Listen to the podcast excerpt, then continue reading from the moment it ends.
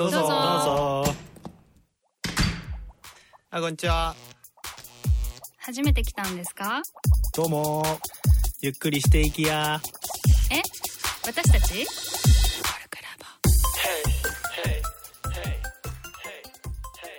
こんにちは、アウトプット研究家のとっちーです。こんにちは、迷い人のシャビです。こんにちは、健康的な会社員のゆうたです。このポッドキャストは問いと対話でコルクラボの温度感をお伝えしていく番組です。身近だけど見逃しやすいテーマを通じて聞いている方も一緒に考え何かに気づくきっかけにしてもらえれば嬉しいです。ということで、性別を大テーマとしてお送りしております。で、まあ、あの、いつも、なんていうかな、説明があるけど、まあ、いろんな性があって、あるけれども、まあ、一応、自分の性自認のもと、主観的に喋っていきましょうっていう感じのね、うん。あの、前提を置いて話してまいります。おい。えー今日は、同性主人公と異性主人公、どっちのコンテンツが没入しやすいですかと。うんまあ没入だけじゃなくてどっちが楽しいとか、そういうのもうんうん話してもいいかもね。うんどうですよ？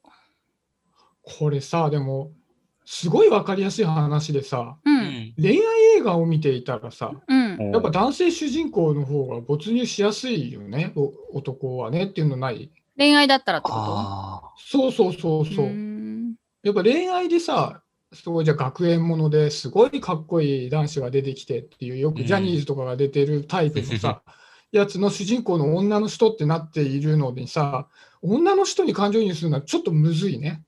うーん。あー。恋愛だと、そうだね。確かになんかそんな気はする。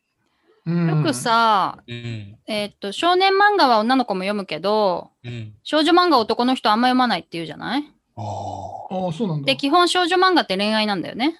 うん。うんでも、少年漫画は恋愛ではないよね、基本的にメインテーマは。うん。その違いなのかもね。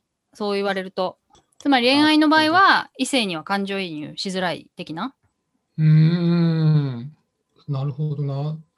男性のさ、でも漫画とかで恋愛漫画ってやっぱあんまなくない？想像、あのー想像つかないな。まあこれ、年代でさ、ゆうたは知らないかもしれないけど、んもう昔もうベッタベタの恋愛の漫画で、うん。ボーイズビーっていうのがあったのね。はいはいはい。知ってんの、はい知ってる？はい、はい。マガジン？はい。マガジンだっけマガジンかもね。なんかもう毎回毎回1話完結のさ、うん。恋愛ものみたいなやつで、うん。ああ。いうのでいくと、まああれはもう男目線のやつだから、うんうん。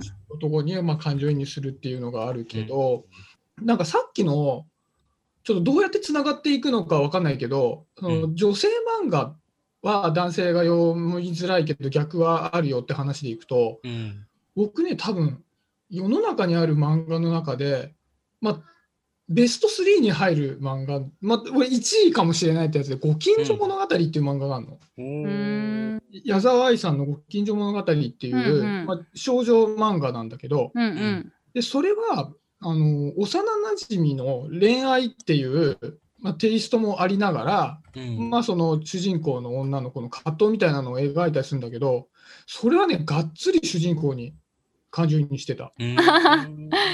さっきと話が違うじゃんってこと？そう違うだから葛藤とかが出てきちゃうともあうその人の葛藤ベースで感情移入しちゃうから応援しちゃってんだよもう心の中ですっごいうん。うん。でも感情移入できるってことね。できるね女性でも。できるね手のひら返ったね俺 そうだね。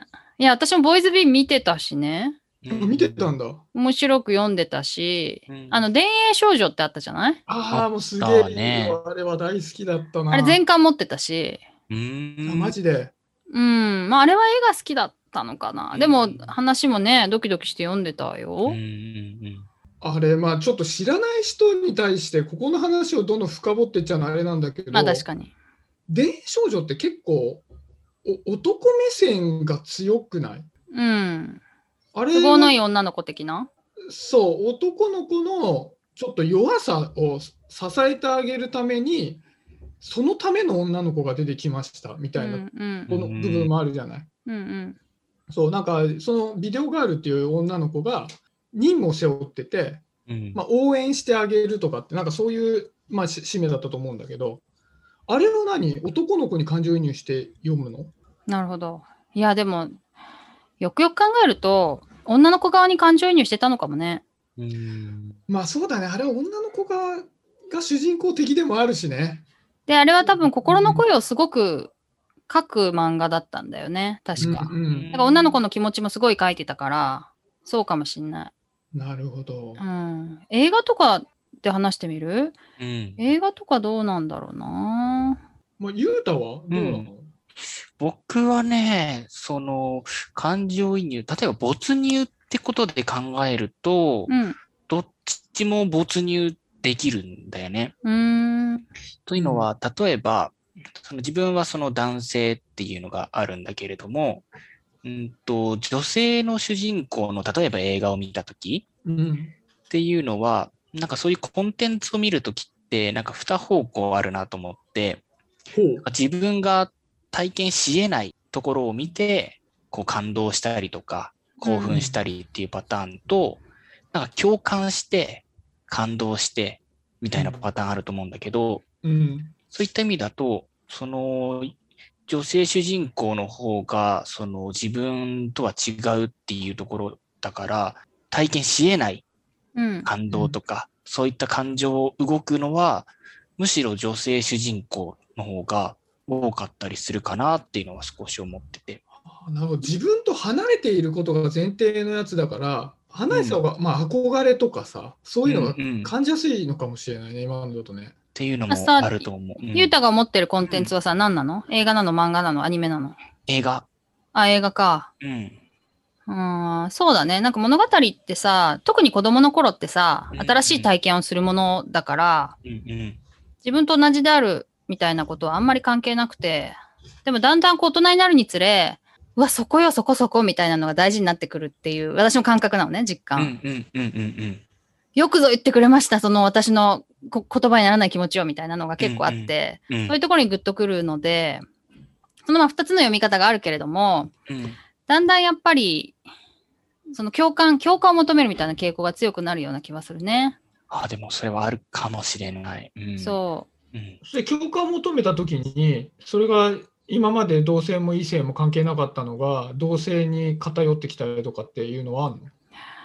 いやー、難しいな。いろんな事例を考えないと難しいけど、私ね、この間ね、漫画を読んでて、それは少年漫画だけど、女の子の気持ちも書いてあるのよね。うんうん。で、女の子のセリフを読んで、こんなことがわかるのは女性作家に違いないと思ったの。うん。そしたらやっぱそうだったんだよね。うんうん。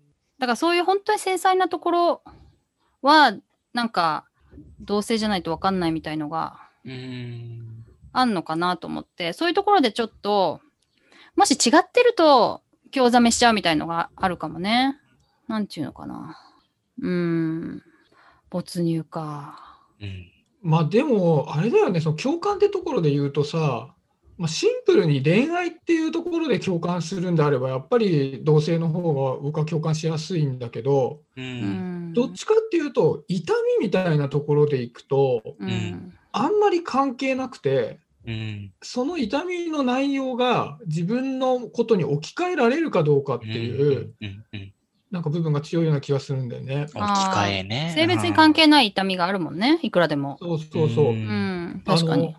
まあ性別のテーマで言うと、あのタンジェリンっていう映画があって、うん。うん。これはあの LGBT のいわゆるトランスジェンダーの人の話なのね。うん。で、トランスジェンダーの人の話なんだけど、まあ、あのその人たちのまあ日常みたいなのも描いてるから、常に葛藤とかが描かれてるんじゃないんだけど、まあ、その終わりに行くにつれて、ちょっとその本人たちが置かれている境遇による、まあ、不幸みたいなものが訪れたりするんだよね。う。うんんでその時に僕はそのトランスジェンダーのその人に感情移入することはあまりできないんだけど、うん。そのこうマイノリティ性に対する痛みみたいなのにはめちゃくちゃ共感して、うん。ああ、すごい痛いわーっていう気持ちになったのよ。なるほど。だからそういうこう、同じそのマイノリティの部分でうん。リンクした場合は、まあ、その人と僕は、まあまあ、ど同性ではないわけじゃない。うん。まあ、実際その生まれてきた時は同性として生まれてきたかもしれないけど、まあ、同性じゃないけどうん。でもやっぱりそこには共感ができるっていうさ、うん。うん、なんかリンクするところがどこにあるかみたいなところありそうだね。そうんの性別によるところが大きいのか、それとは関係ないポイントなのかみたいなね。確かにね。うん。うん私はさ、それで思うとさ、まあやっぱ主人公には限らないんだけど、うん。なんかワンダーっていう映画があってね。ワンシャビ見たかな、うんそう。あれはさ、なんかまあ顔に、あの見た目、顔の見た目、まあ見た目だけじゃないけど、に障害を抱えてる男の子の物語で、うんそのお姉ちゃんがいるんだよね。うんうんうんうんお姉ちゃんがずっと、まあ大人扱いされていて、なんかこう、分かってくれる人がおばあちゃんしかいないんだけど、うん。おばあちゃんがこう早く亡くなってしまうみたいな話があって、そこにすっごい感情移入したんだよね。うん。だからそれそれはなんか、まあやっぱり境遇が近いからみたいな。ううんうんうんうん。別。に女性男性とかではなくて、うん。でも女の子だからなのかな？お姉ちゃんだからなのかなっていうのもある気もするし、うん。まあだから性別だけじゃ語れないのかもね。まあだからその、そこがさ、性別であるかないかって、割とガンって分けられないところでもあるかもね。うんそうそう。でも当然絡んでくるから、ううんん。まあ当然絡んできますよねっていう結果でしかなくてっていうか、性別だから何っていう感じではないのかも。女性の方が確かにリンクしやすいよね、共通項が多いからみたいうん、な。そうだね。共通項、そうだね。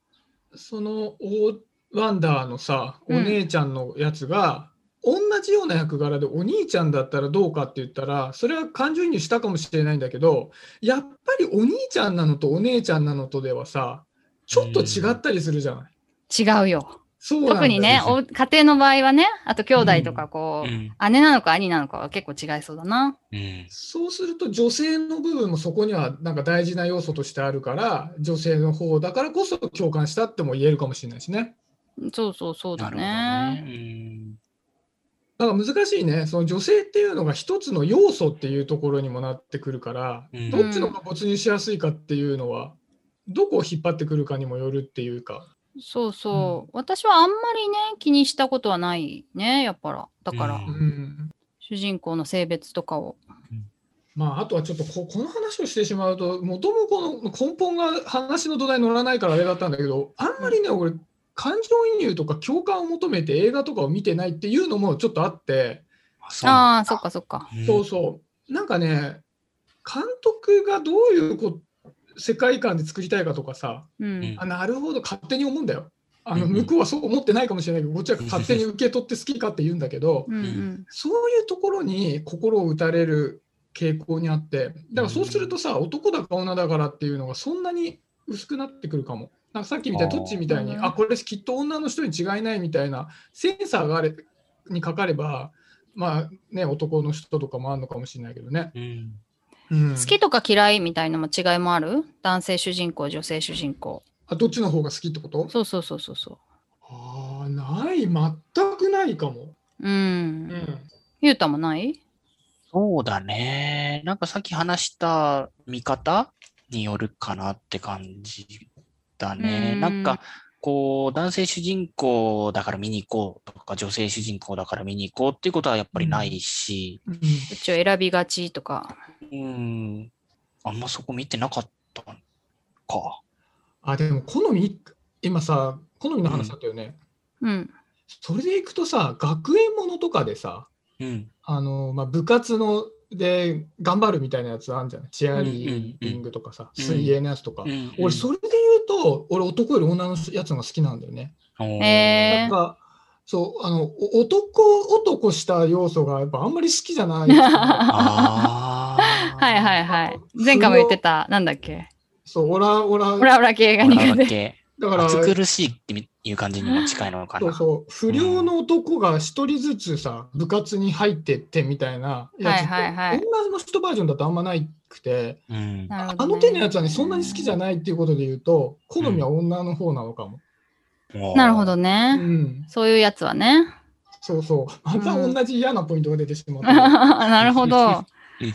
そんな感じかな。はい。じゃあ、ちょっと、なんちゅうの？まとめ、まとめが難しいな。まとめなくていいか。はいまとまんないね。こんな3人の好みでしたってことでね。はい。以上、コルクラボの温度でした。